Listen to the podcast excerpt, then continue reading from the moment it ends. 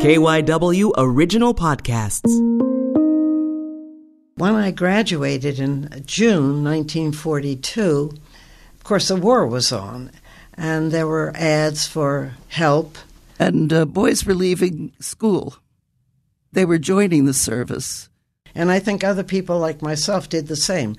I went looking for a job. I knew I had to get a job.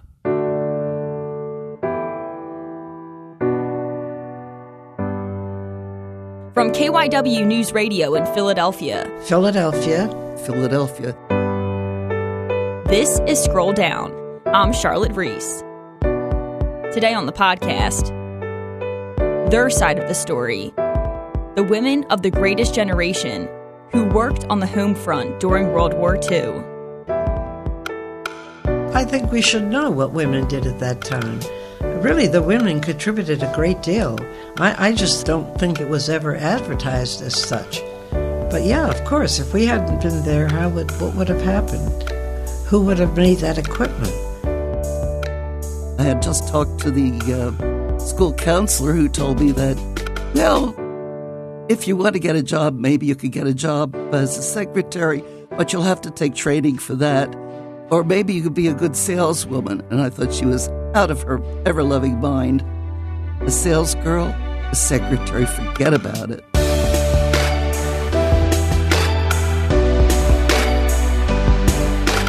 I am Rosie the Riveter, although I didn't do riveting. You're a Rosie.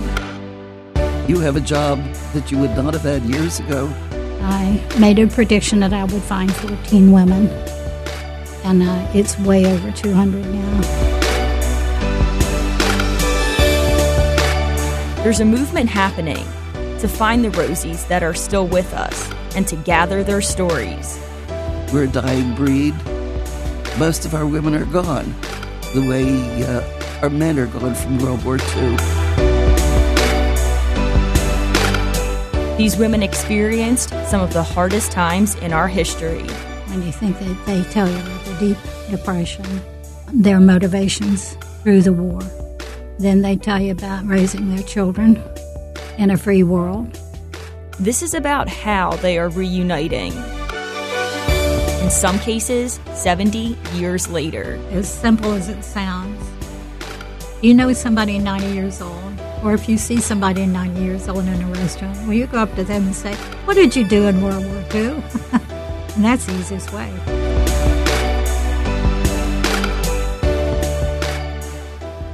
I met three women a few months ago, and they told me about a movement that's happening. Anne Montague, Executive Director and founder of Thanks Plain and Simple, which has a mission to create projects that need to be done in America, do such a good job that the rest of the country will join in. And what that means is joining together and pulling together. Anne came all the way up from West Virginia to tell me about the American Rosie movement. It's this incredibly difficult project spanning the entire country to find the Rosies. A lot of people think that the research shows that it started with the famous iconic poster with a woman with her arm in the air or the one by Rockwell, but it didn't. We've researched that. A good 70% of the women were not riveters. Uh, there were a lot of riveters, but that whole thing got started from a song in 1943 called Rosie the Riveter. You see, it's a misnomer. So many of the women think that they don't fit because they were not riveters. And it happens constantly. So this is why we are not calling it the American Rosie the Riveter movement. We're just calling the American Rosie movement. The other two women I met are real life Rosies who worked in Philadelphia during the war. Um, so, June, I just have to ask you anything that we talk about today is okay to use for the podcast? Anything you ask me is okay. Okay. You want me to write it down? June came to visit me at the KYW studio. And Rose, I went to her. She amazingly still wanted to chat, even though she was in a rehab center at the time. The nurse asked me, "What's going on with you know? You're you're meeting these people and blah blah blah." So I explained to him what Rosie the Riveter was. I had to explain to him. Well, he was so young. Well, you're all young. Sharing their stories is that important. So most of this is just that remarkable women sharing their stories. It's about the jobs they set out to find while the country was at war. It's about the working conditions they faced and the relationships they made. This is a good news story. And this is a good news story not only because we are tying history to the future, but at this time in America, we really need to pull together. Because the more you know the women, the more you realize that you're touching a piece of not only history but the future. You're touching really the human condition. June is a Jewish woman with a lot of political savvy and all that.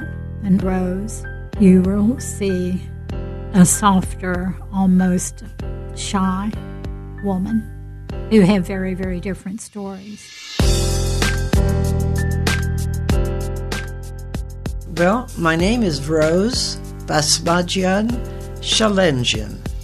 I'm 94 years old, moved to uh, Philadelphia in, uh, I think it was 1935. My name is June Robbins. I really don't know how in the world I got to be 92.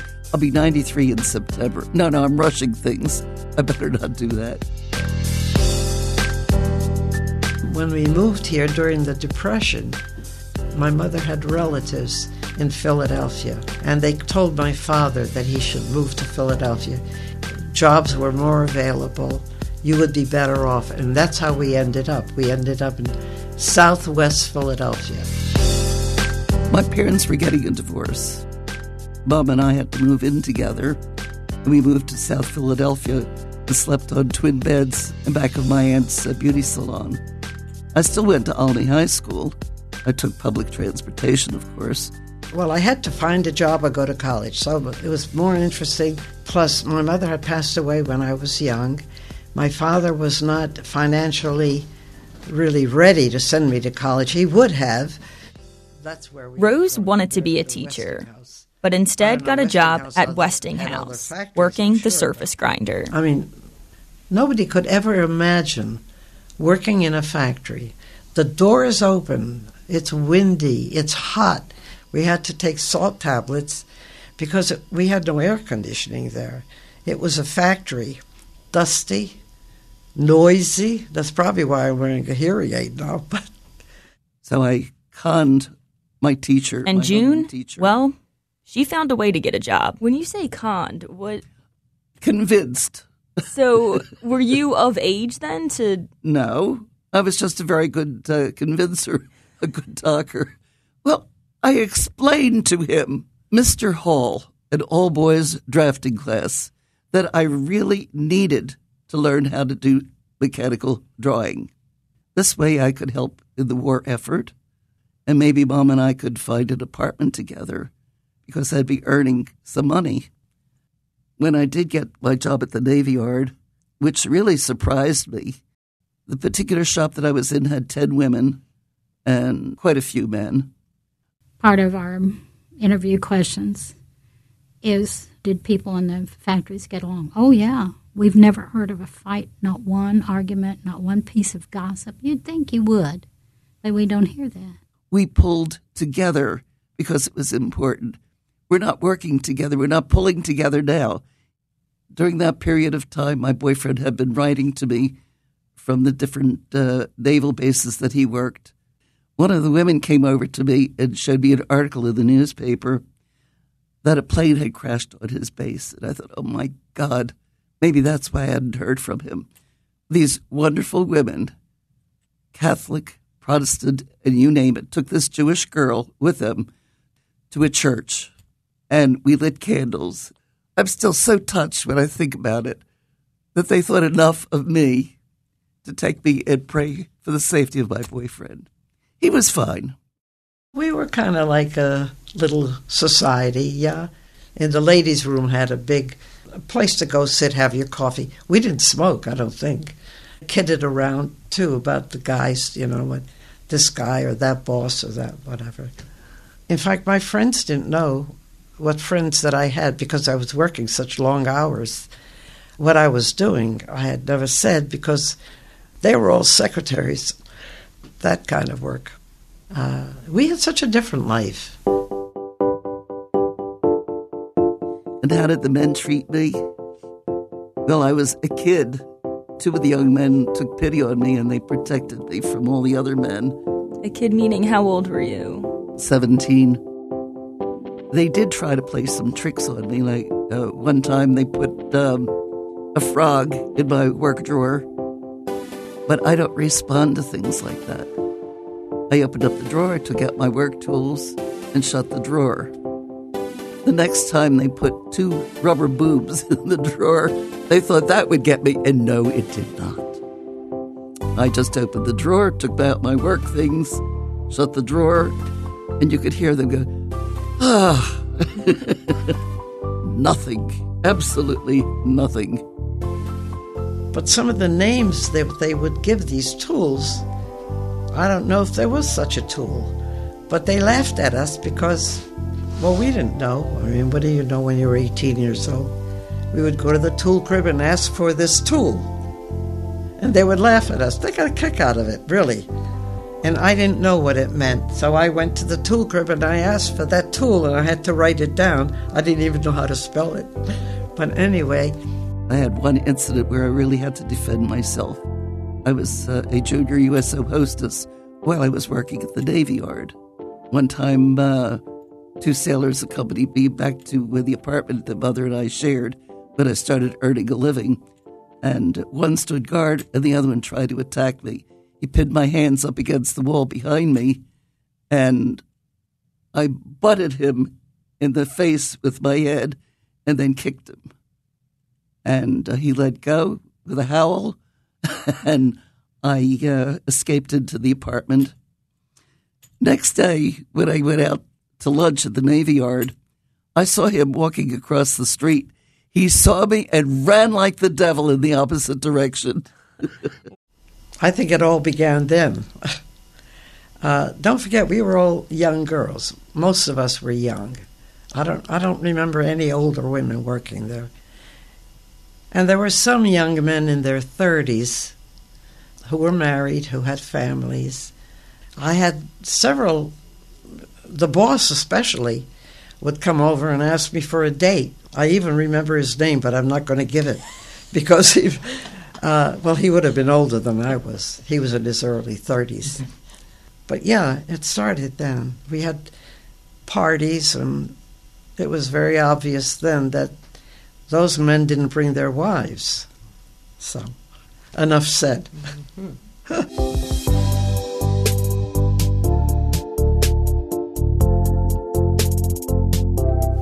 So, when you were working in the factories like that, did you ever think that your work then was going to mean so much today? Never. Never in a million years. We had a job, we had to do it, and that was it. I think we were appreciated more because of the work that we did. I don't know whether we insisted on it, but we proved ourselves to be strong and working together, not only with each other as women, but with the men, and they learned to respect us as a result of that. I'm really amazed to be a part of that history. I didn't know I was a Rosie until it was pointed out to me. And then, uh, of course, I had the privilege of being part of the American Rosie movement and met Anne Montague, who started uh, Thanks Plain and Simple. I think my son saw an article in the Inquirer about June, and he said, "Do you want to get in touch with them?" And I thought, well, and he said, "Sure, why shouldn't you get in touch with?" That's how I got to talk to Anne, and that was that. That was it.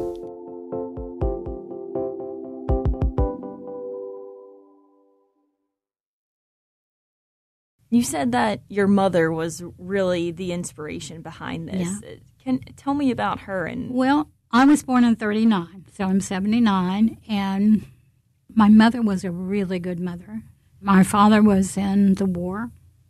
He was quite a bit older than my mother, and I think it what we would now call PTSD.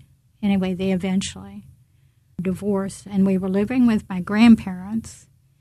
And mother would go to work every day, uh, walking, And I would just sit and watch her get dressed up. She was really beautiful, blue eyes and black hair, and just beautiful. And um, I'd stand on the porch and watch her go. I hated to see her go to work because when she came back, she was always sick, and I couldn't understand why she would go to work and be sick. Well, it turns out that she was inspecting lenses. Anne's mother worked at oh, Polan Polan Polan Industries in Huntington, West Virginia. Anne said her mother would get vertigo from looking at the lenses all day.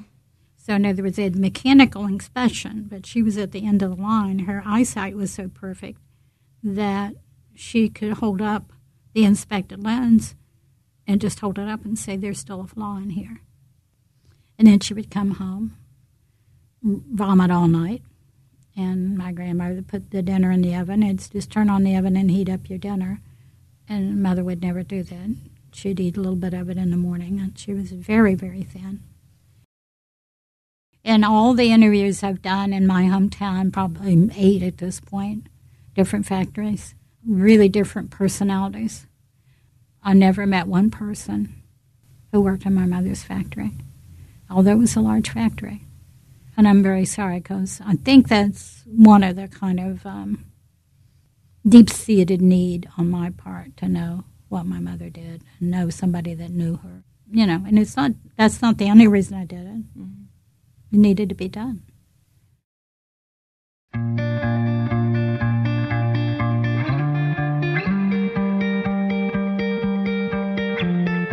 Anyway, she married my stepfather, who was a captain in the army.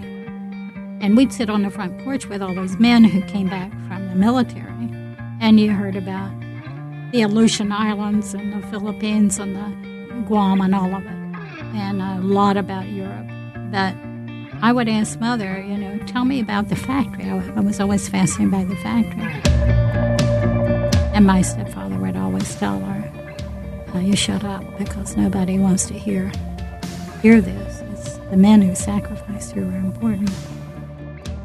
But what really bothered me most as I started interviewing the women was how often the women told me that they were told never to ask a question or never even to talk to one another. Mother was working the aircraft side. She did uh, barrier work for the flat tops. When the planes land, the wheels have to be caught by barriers, otherwise, they go overboard. By the way, that was a British uh, uh, invention and not to be talked about. I really didn't know what my mother was doing. Uh, we didn't talk about our work. We never talked about what we did, really. There was a saying loose, Loose lips lips sink sink ships. Shut up. So, did you guys, all the mm. women that you know you kind of befriended in the factories, did you guys understand what exactly you guys were doing at that time? We knew that we were replacing the men temporarily. There was nothing that we couldn't do. We were ordinary women for the most part, doing extraordinary work.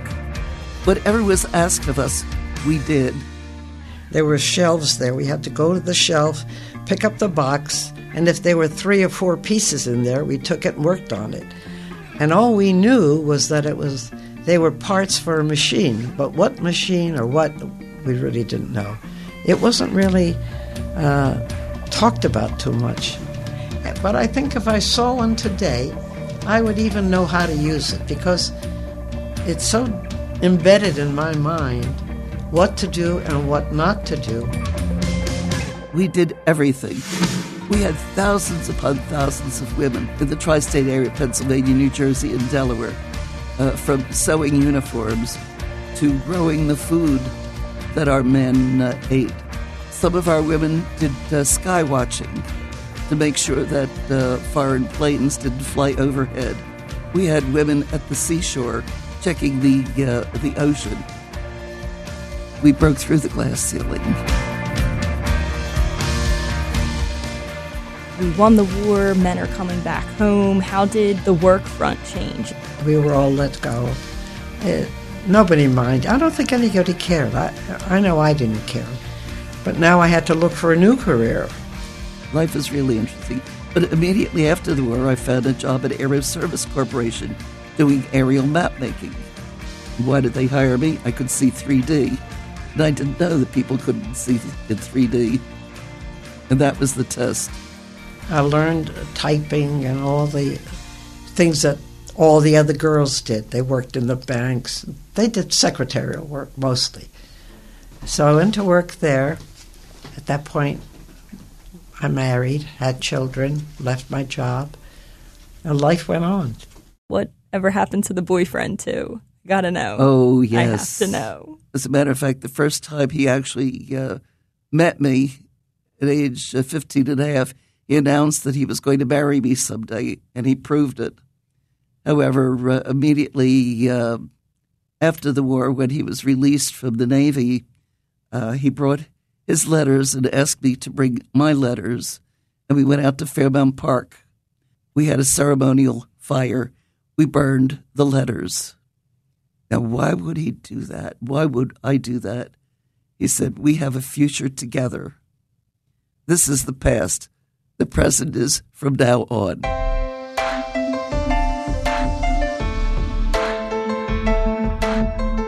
It has grown from being just really feeling fortunate to do a few interviews to realizing that there is so much depth and so much information in this, so much that America needs now, the pulling together. Once we started seeing that the phrase pulling together, we pulled together then, we can do it again. I kept hearing that. Women are in jobs now.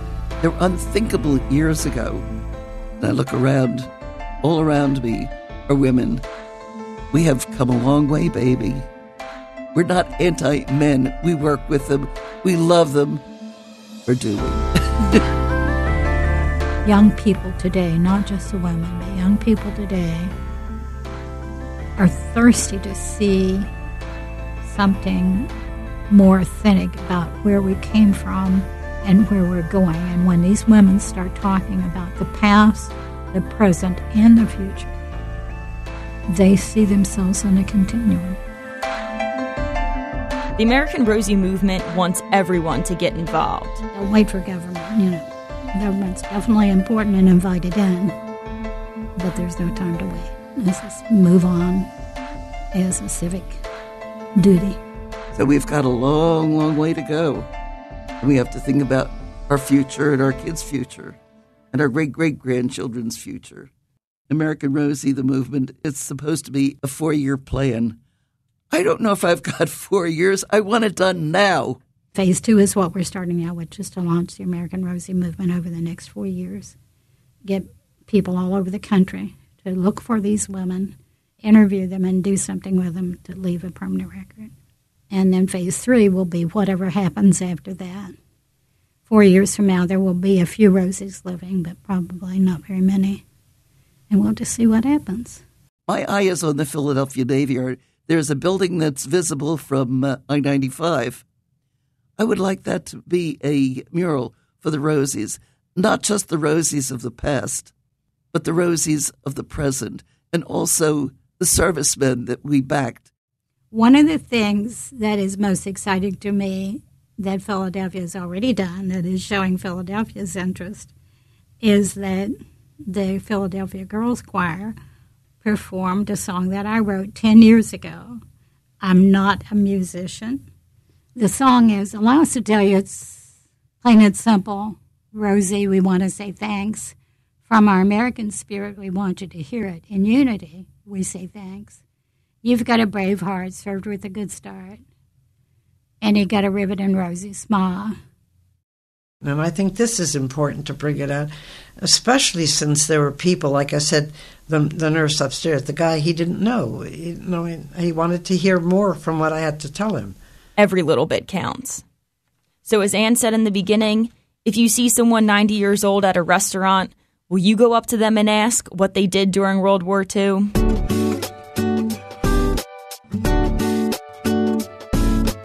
For more information about the American Rosie movement, check out thanksplainandsimple.org. If you want to follow me, you can find me on Twitter at crease28. Scroll Down is also on Twitter at ScrollDownPod. Scroll Down is available wherever you download your podcasts. Be sure to subscribe and review. It helps us out a lot. And I want to say one more thank you to Rose, June, and Anne for letting me tell their stories. Until next time, I'm Charlotte Reese.